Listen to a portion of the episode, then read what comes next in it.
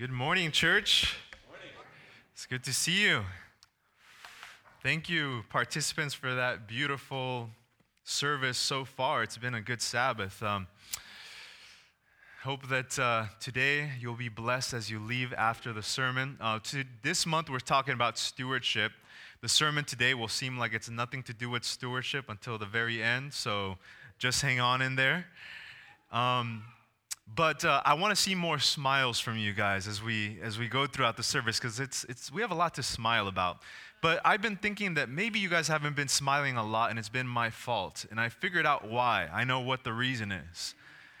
Is because you guys have had a scalding pastor from the pulpit.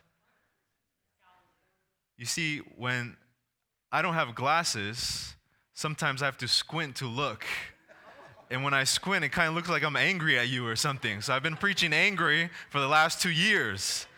And then finally, I was blessed. We have a wonderful church member, Marsha Brannon, who provided these glasses uh, through her skills, and now I could see. so I expect more smiles because I'm not looking angrily down upon you. Well, it's good to be here. Today, our sermon is entitled Touching the Master. Touching the Master. Let's begin with a word of prayer and let's get into our message this morning. Dear Heavenly Father, thank you for bringing us here to worship you. Help us to get to know you and more about you as we leave this church today. This I ask in the name of Jesus Christ. Amen.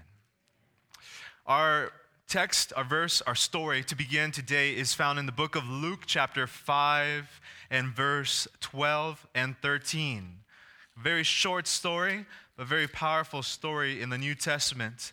I love the book of Luke and Mark because they're really short, packed stories with a lot of lessons to learn. Luke chapter 5, verses 12 to 13. I'm hearing the beautiful sound of the pages turning your Bible. Luke chapter 5, in verse 12 to 13, it's the story of Jesus cleansing a leper. This is what the Bible says in verse 12 of Luke chapter 5. And it happened when he was, a, when he was in a certain city that behold, a man who was full of leprosy saw Jesus and fell on his face and implored him, saying, Lord, if you are willing, you can make me clean. Now, catch this part. Then he put out his hand, being Jesus, not the leper. Jesus put out his hand and he did what? He touched him and saying, I am willing, be cleansed. Immediately the leprosy left him. He touched him. That word kept ringing in my ear. He touched them. He touched them. And the more I thought about it, the more powerful it becomes every single day that I think about it. Touch is so important, isn't it? We're learning that a squeeze of a hand, a big bear hug, a massage, any type of touch is shaping up to be a powerful mind and body medicine. Did you know that touch lowers blood pressure? Mmm. Did you know that touch lowers your heart rate? Did you know that touch increases your immune system? And touch even relieves pain. How many of you have ever gotten a, a massage before? Anybody gotten a massage before? You know, whether it's a quick one at the airport, you know, they provide the shoulder massages, or at the mall, it's really nice because as soon as you come out of that massage, you feel like your muscles are unclenched. You feel like your heart rate is lower. Your blood, your blood pressure has fallen. Your stress level, your hormone stress level, cortisol, has dropped. And guess what happens when your cortisol hormone drops? Your immune system gets stronger. Do we need that? During this winter? Do we need stronger immune systems? And so it's wonderful to feel touch. In fact, hugs go even further. Hugs release oxytocin, which is a bonding hormone. It makes people feel secure and trusting toward each other and reduce stress. Another wonderful touch is, is holding hands with someone you care about. It drops your blood pressure and eases your pain, and even touching your dog helps you to relax as well. So I believe in all these things. I believe in, in boosting my church's immune system. I believe, I believe in lowering my church's blood pressure. I believe in all th- these things. I'm going to help you today. I'm going to help you today. Can I help you today? I'm going to ask you if you're sitting to someone who is someone who is special to you, someone who is close to you and is right next to you. Would you go ahead and grab their hand at this moment? Would you just do this with them? Now, don't grab someone you wish to be special, okay? Because they might not know, okay? grab someone you know is, you know, you're married, you're in a relationship, something, all right?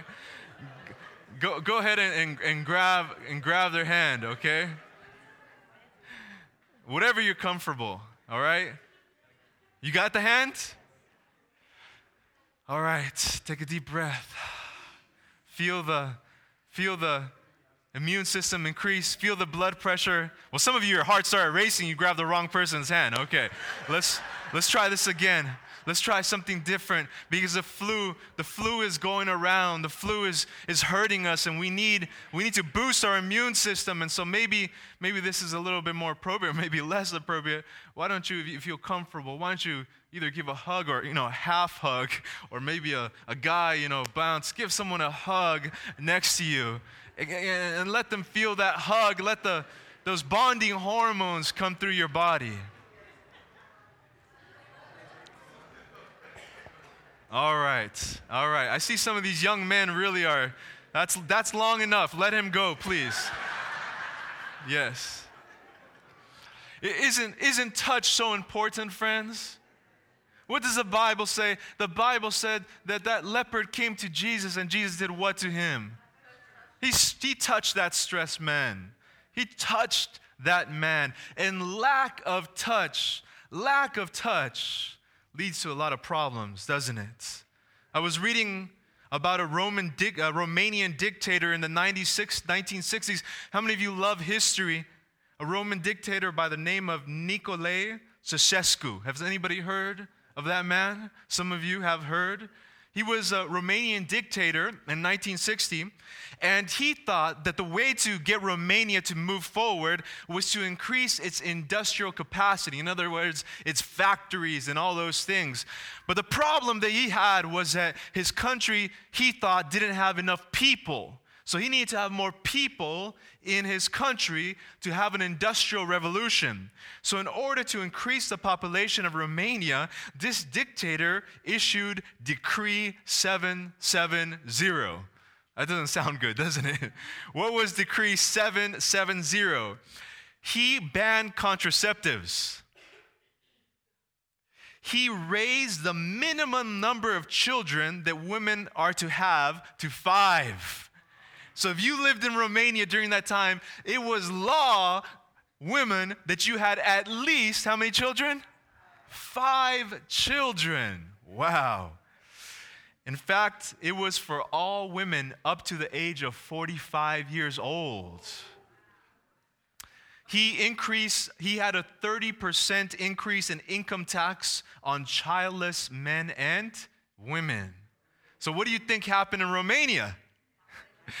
the birth rate rose 13% in just one year, and the infant population doubled. But, friends, the results were, were pretty tragic, were pretty sad, because there were thousands and thousands of children from the age of one to three. The parents just couldn't take care of them, couldn't afford, couldn't raise them. And so, this dictator built these huge institutions. He called them cradles of the country. And there they, they took all these children, this overpopulation of babies, and, and they hired one person to watch every 25 children, little babies. And what can one person do?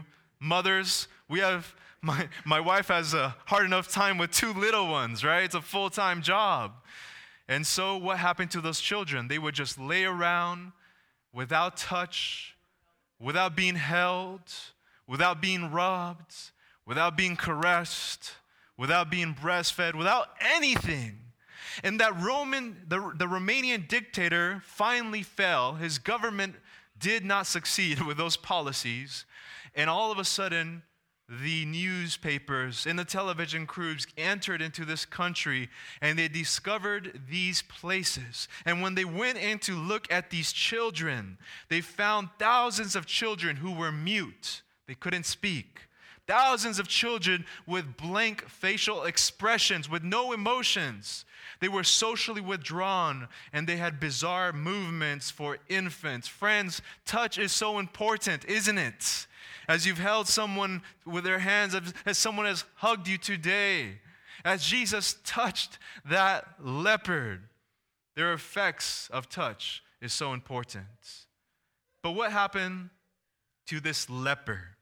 Let me paint to you the picture of the experience of a leopard in ancient Israel. Numbers chapter 5, verse 2 to 3 tells us what had to happen to a leper. Numbers chapter 5, verse 2 to 3 says, Command the children of Israel that they put out of the camp every leper. Everyone who has a discharge, whoever becomes defiled by a corpse, you shall put out both male and female, you shall put them outside of the camp. Can you imagine a man? Just imagine a man in your mind in ancient Israel. He's in his mid 30s, right? He just started out in life. He has a beautiful wife and he has two little children. You know, sometimes he argues with his wife, but, but they work things out. He has a good job, and in fact, he owns his own piece of land where he started to build his own house. Him and his wife have talked the other night, and they think that in about five or six years, they're going to be able to build that home and finish it. One day, he comes home from work, and he shows his wife a, a small sore right here on, on the palm of his hand. He tells her that maybe he's been using that, that tool too much, you know, maybe he's been having that tool rub him in his hand too much. It's not really painful, but it, but it keeps him from working on his house that night. He takes it easy for a couple of days, but the sore just keeps getting larger and larger and larger. But the interesting thing, or, or maybe not so interesting, maybe scary, is that the sore doesn't hurt. He doesn't feel anything. So after a few days, they both get alarmed, and you know how wives are. Husbands never want to go see anybody, right? Finally, the wife insists, You got to go see someone. So he goes and he doesn't go to a doctor, but there's a man in his village that is trained in skin diseases. And he looks at the man, he, he looks at some of his scrolls and tries to figure out what it is. But he says, You know, I'm having a hard time determining what you have. Why don't you just stay with me for two weeks? Let's observe what's going on with you. So he stays for two weeks. And after two weeks, the sore has gotten bigger and bigger until it covers his whole hand. It's become white around the edges, but it still doesn't cause much pain. But it sure does look horrible. And at the end of two weeks, the man with medical training says to the young man with the sore in his hand, you need to go see the priest. You need to go see the priest because I have figured out what you have. I am so sorry to inform you. You have what? Leprosy. He's in a daze. I mean, he's in denial. The priest has seen many cases of leprosy, so, you know, maybe in his denial he thinks, well, well, maybe the priest knows more than this man, and he'll tell me that I really don't have leprosy. Maybe it's something that will go away soon. And so he shows up to the priest. The priest examines him, and the priest quickly says, You are going to have to leave your wife, your children, your land, your home, your job, and you have to go off living with lepers outside of town. Hearing this, the man is terrified. It's a death sentence. But the process of dying by leprosy is worse than dying itself because, in most cases, the body of the person just rots to pieces while they continue to live. But this is not what terrifies the man. What he is afraid of is not dying. He's afraid of the process leading up to it. He's afraid of being separated from his family. He's afraid of being alone and isolated. And so, although the physical ravages are terrible, the mental and emotional damages are even worse. Do you know what were the ancient laws in Israel if you were a leper? Whenever someone drew near, you had to, clear, you had to shout out, unclean. Unclean. You had to be at least six to 10 feet away from them. But if the wind was blowing in, in their direction from you, they had to be 50 to 100 feet. You couldn't get close to anyone. You were completely isolated. No touch, no caress, no hugs. He desperately wants to tell his loved ones goodbye. His disease is only on his hand, it hasn't spread too bad. So he asks, Can I go home and tell them goodbye? Let me give my wife one last kiss. But the priest says, I'm sorry. You can never, ever go home. You can never hold your wife's arm again. You can never wrestle with your son again. You can never kiss your little girl goodnight again. If you see them and touch them, they might get leprosy themselves. If you love them, you will never, ever go near them again. So the man goes off alone to rot, to die. He couldn't even have an animal for a companion because if he petted the head of a dog, that dog had to be killed so it did not carry the disease back into the city. The man was truly living a horrible life. His family would come and bring food to him every day, but he couldn't get close and they couldn't keep close. They would leave the food next to a rock and he would pick it up and eat it. This is how he watched his children grow up from far away unable to touch them and unable to be touched. He watched his wife cry, but he was never able to comfort her. And after several years, he started to wish that they wouldn't come anymore, not because he didn't want to see them, but because he didn't want them to see his disfigurement as he lost an ear, fingers, and noses. His face was horribly disfigured. And the Bible tells us that lepers were supposed to dress and be in appearance in a certain way so that everybody knew who they were. Leviticus chapter 13, verse 45 to verse 46, listen to how they were supposed to carry themselves. Now, Leviticus 13, verse 45 and 46. Now, the leopard on whom the sore is, his clothes shall be torn and his head bare. So, if you were a leper, you were supposed to be dressed in torn rags. You couldn't cover your, your hair or your head. You shall cover your mustache. You had to cover yourself like this and cry, Unclean, unclean. And he shall be unclean. And all the days he has a sore, he shall be unclean. He is unclean, and he shall dwell alone. And his dwelling shall be outside the camp. Wow. What a sad thing to be separated from your family, from those you love, and not be able to receive their touch. Have you ever been separated from family for a long time? Have you ever longed for a, for a touch or a hug? You know, FaceTime is great, right? Skype is great. Text messaging is great. Pictures is great, but nothing can replace the touch of a loved one. Nothing can replace the hug of a, of a mother, the kiss of a bride, the jumping in your arms of a child. But you know what? It was even worse for this leper. Because not only was he separated from those that he loved, but it was worse. In Israel, a leper was not only separated from man, he was also separated from God. He had no access to the city, and he was barred from entering the temple sanctuary. Because you see, a leopard in this time was not only considered to be sick, but he was considered to be unclean. There's a difference between being sick and being unclean. He not only had a disease, but he was considered to be spiritually contaminated because leprosy was a symbol for sin.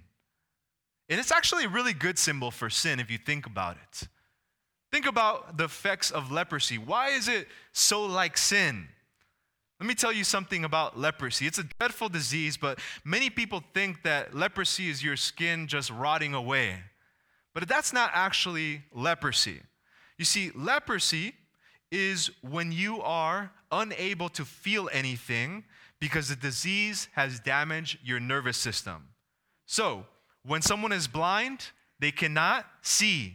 When someone is deaf, they cannot hear. When someone has le- leprosy, they cannot feel. The infected parts of their bodies go numb and they lose all sensitivity. So, you know, they could be cutting some vegetables and all of a sudden they cut off their finger. They didn't even notice, right?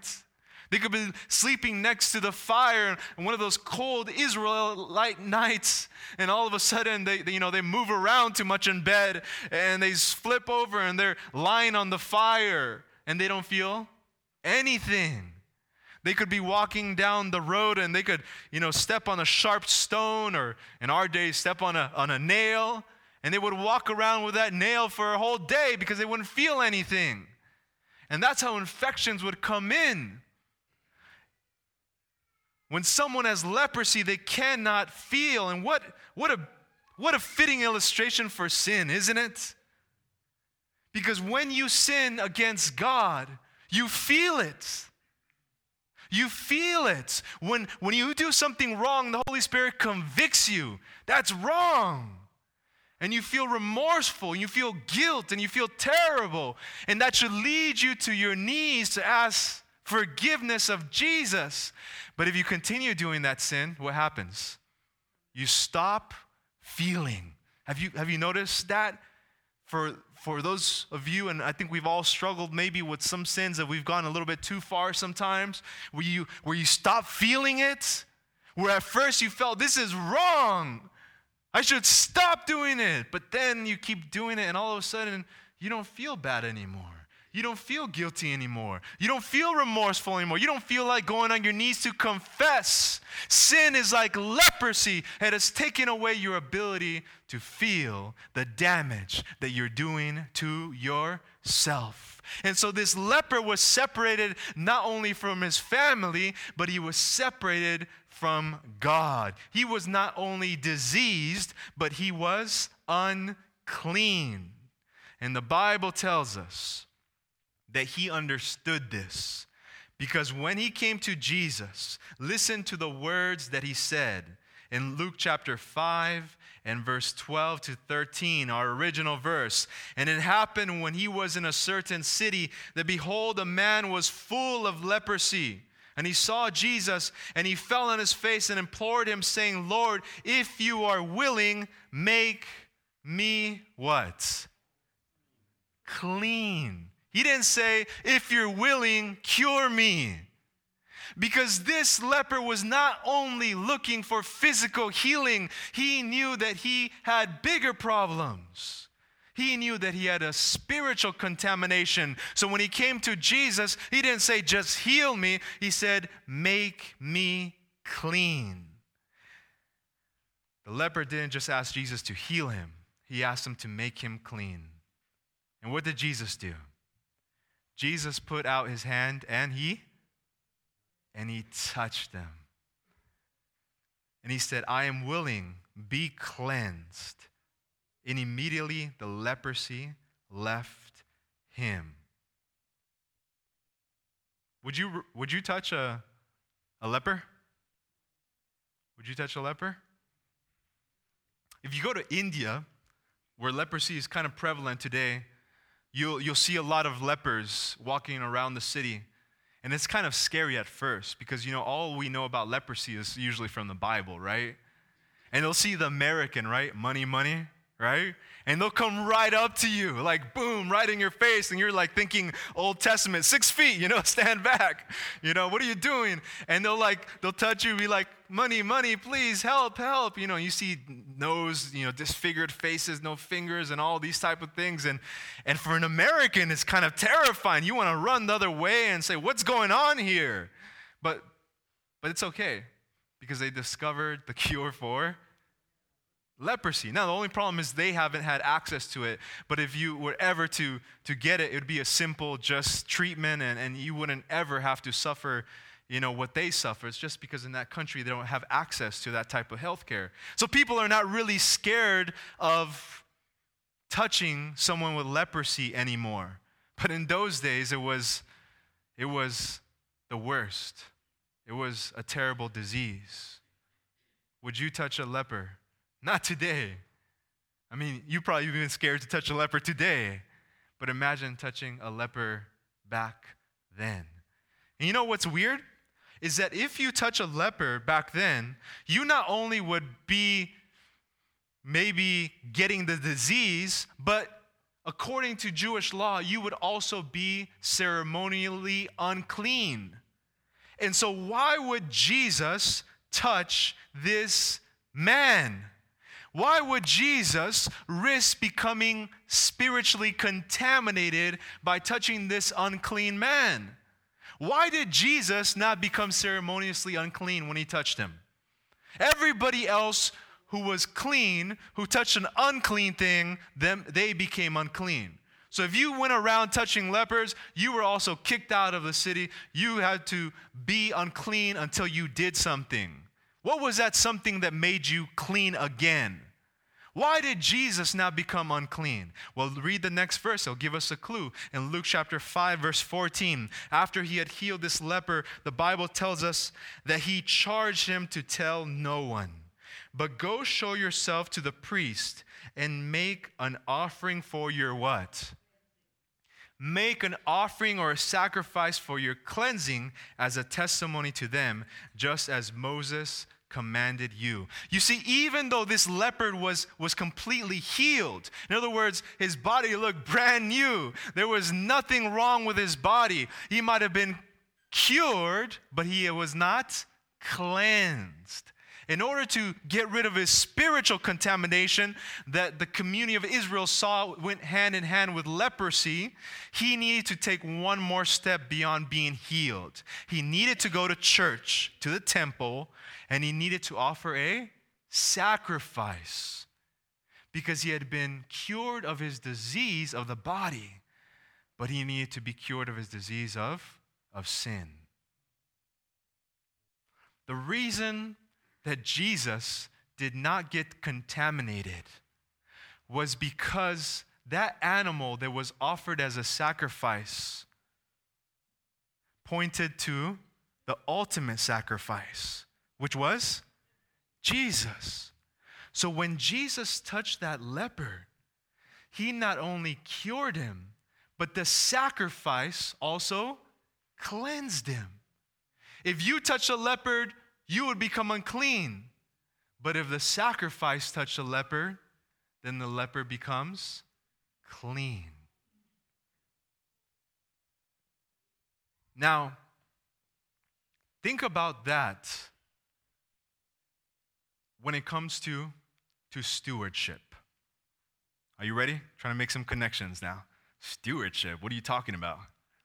We've been talking about stewardship, and stewardship is an old word. Who uses stewardship? Have you, guys, have you guys used stewardship this week in your regular conversations? I'm not talking about your Sabbath school lesson. Who uses the word stewardship? You do? Great. Environmental. Okay, yeah, she's talking about being stewards of the environment, right? But another more common word is a manager, right? Someone gives you something to manage. And so this month we've been talking about stewardship. We've been talking about stewardship. We've been talking about you being managers of something that belongs to God and He has given it to you. We're talking about being managers of God's money. Did you know that all your cars in your pocket and all the money in your pocket are not yours? They're God's, but He's made you managers of that and He asks back a 10% tithe and an offering. But they're his. Now, does he ask for all of it back? No, he only asks for a percentage of that. He has also given you time, life. You are managers of how many years God has given you. They're his years, they're his days and hours. But he asks back. He asks you, the manager, to give him back at least one day out of the week to come and worship here at church, right? We call that the, the Sabbath day. But today I want to talk about another type of management.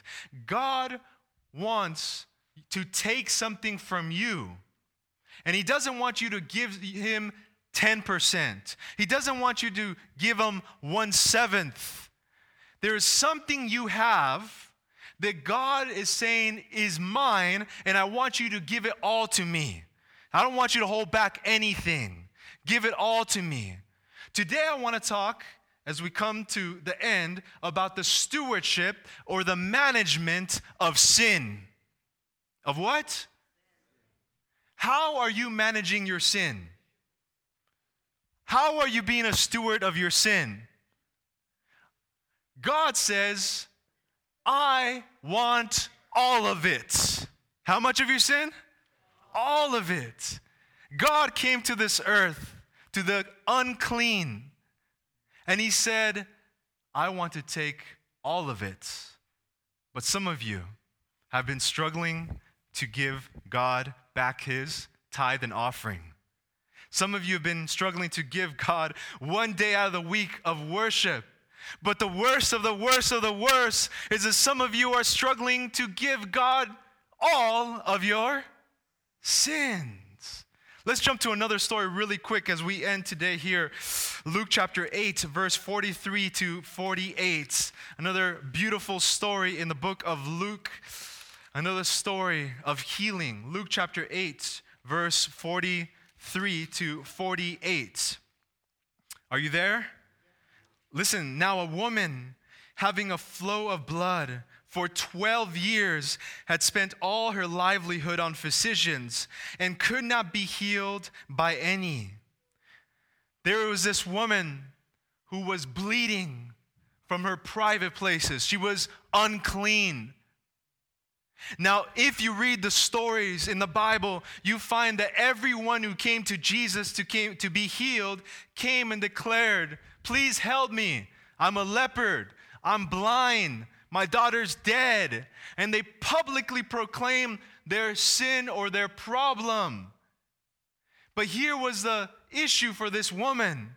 She wanted to be healed, she wanted to be cleansed, but her problem was so private, so disgusting, so something to be ashamed of and she wanted to be healed by Jesus. But imagine having that problem, and Jesus is a celebrity now. He's surrounded by, you know, the most popular people in the community, your neighbors, the city mayor, you know, the church leaders of the community. Everybody is there, and you're supposed to come up and tell them, Heal me of this. Imagine if you were bleeding. And you had to come up and say in front of everybody, do what? Heal me of my of my of my problem. So that was her issue. How is she going to be healed if she can't go tell Jesus, "Heal me"? And so she came up with a solution. What was her solution? I'm not going to ask him to touch me. I'm going to touch I'm going to touch the master. Verse 44, she came from behind and she touched the border of his garment. Immediately, the flow of her blood stopped. And she was ready to go. She felt that probably charged through her body. She must have felt immediately that she was made whole. And then Jesus messed it all up. he asked, Who touched me? All of them were looking about like, Well, everybody touched you, or, you know, what are you talking about? They all denied it. And Peter and those with him said, Master, the multitude throngs and presses you, and you say, Who touched me? But Jesus said, Somebody touched me, for I perceive power going out from me. Now, when the woman saw that she was not hidden, she came trembling and falling down before him. Listen, listen. She declared to him in the presence of all the people the reason she had touched him. Let's interpret that text. What did she do? She fell before the crowd and she told them all, I have been bleeding from my private parts for 12 years. What do you think? What do you think? Why would God do that? Why would Jesus do that? Why would he ask her to do that? Why would he put her in front of everybody to publicly declare something that's so shameful, something that's so, so hidden? Why would he do that? The Bible tells us that he said to her, Daughter, be of good cheer. Your faith has made you well. Go in in peace. Jesus wants you to give him all his sin. And the reason he shares stories like this is because many of us come to church here and we're like the we're like that leper, right? We're like my sins have messed up my family relationships. My leprosy has messed up my relationship with my wife, my husband, my coworkers, my children. In fact, it's messed up my relationship with you, God. I'm like that leper. I can't come close to my family. I can't get close to my church. I've messed things up. I've messed things up. But it, you get to the point where you want to, to be healed, you want to be, be made whole again. And so many of you have been baptized. Many of you have come up here publicly and said, you know what? I want to start my, my life new with Jesus. I want to make things new. Jesus has touched you. You've been converted. You've been changed. You've been healed from unclean to clean. And you go back and have relationships with your family and friends that are better. And we think that it's all done and resolved and good. But the Bible tells us that sin is more than the acts, sin is of the inside. And I know that even amongst us, there are people here who have sins that are so shameful that you don't even want to utter them. That maybe you've done things, you've seen things, you acted a certain way in private, and it's so shameful that you don't even want to confess it to Jesus. And so you're being a bad steward of your sins because you're not giving it all to Jesus. You're keeping some of that to yourself. And you're struggling with it because you're bleeding. You're bleeding. You're dying. But you're so ashamed until you read the story of this woman who came to Jesus with her shameful sin, and Jesus was able to heal her of that most disgusting, shameful act that maybe you have in your life. What am I getting at this morning? I have noticed that when Christians become Christians, especially for a long time, they stop confessing sins. They stop what? They stop confessing sins because you feel like I'm already a Christian. I shouldn't be doing this. This is so shameful. And you try to just slip by the Savior and go and run away. But Jesus wants you to kneel down before Him with faith, tell Him your problem, confess to Him, and be and be healed completely. Completely. One of the most powerful experiences in my life was as an associate pastor. Was an associate pastor. The head of our medical work in Guam was a doctor and his wife, who were like kind of like the heads of the community, right? Everybody looked up to them. They were the most spiritual, they were the most missionary minded, they were the most kind people, and, and everything we had a week of prayer at our church, and, and a preacher came and he delivered some powerful appeals. And when the appeal comes for confession of sins, for rebaptism, for, for wanting to come and say, Lord, heal me, you know, we have certain people that we expected, right? Those that were just visiting the church, those that I know are struggling with sin. Everybody knows they're struggling with sin. But I remember that night, the first person that stood up was that doctor's wife, a pillar of our spiritual community. And this story rang to my mind of this woman shamefully coming before Jesus, before everybody, and telling, You have healed me of this. There she walked down the aisle, everybody's mouth dropping. Are we allowed to do that? Confess our sins after we've been Christians for so long? She walked down with tears in her eyes. She knelt down right here. And she started talking. No one could hear what she was saying, but she was talking to Jesus. And I don't know what she was saying, but I know that she was being touched and she was touching Jesus. Some of you are holding back from Jesus.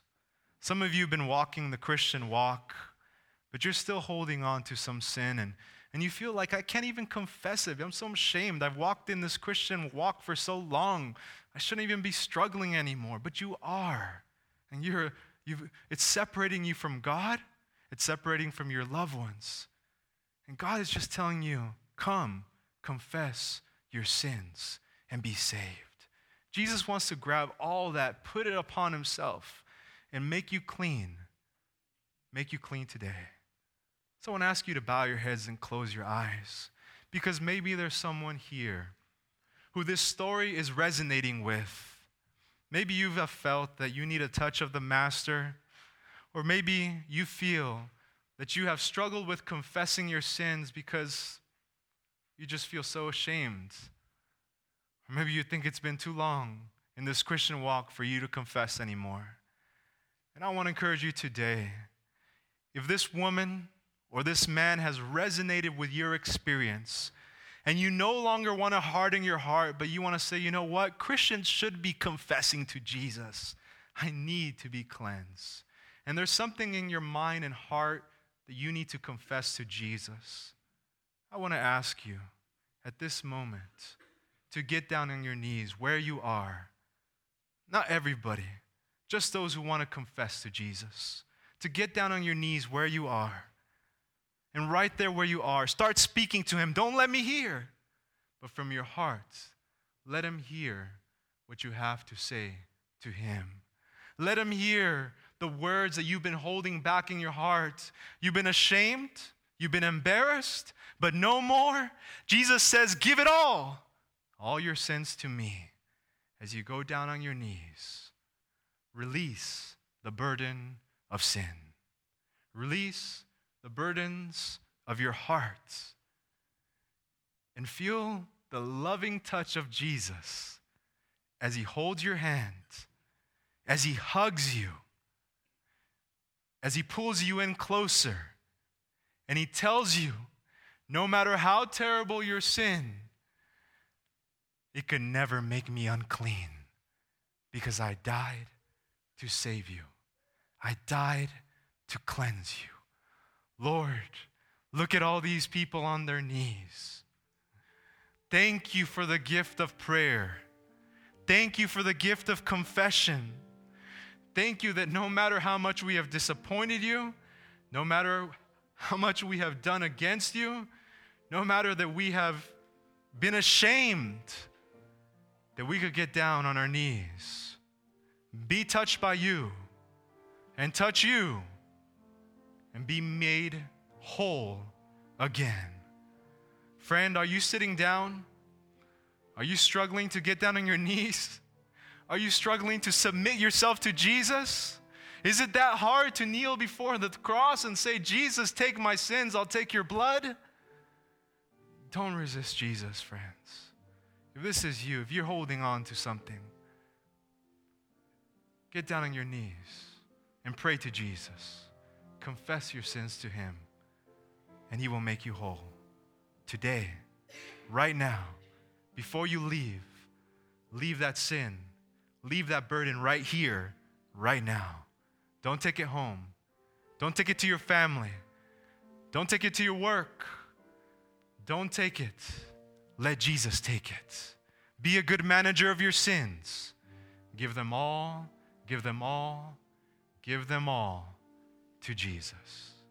This I pray in the powerful, wonderful, gracious, and good name of our Lord Jesus Christ, who's not ashamed to call us brother, sister, and to hug us when we need it, and to touch us when we really need it.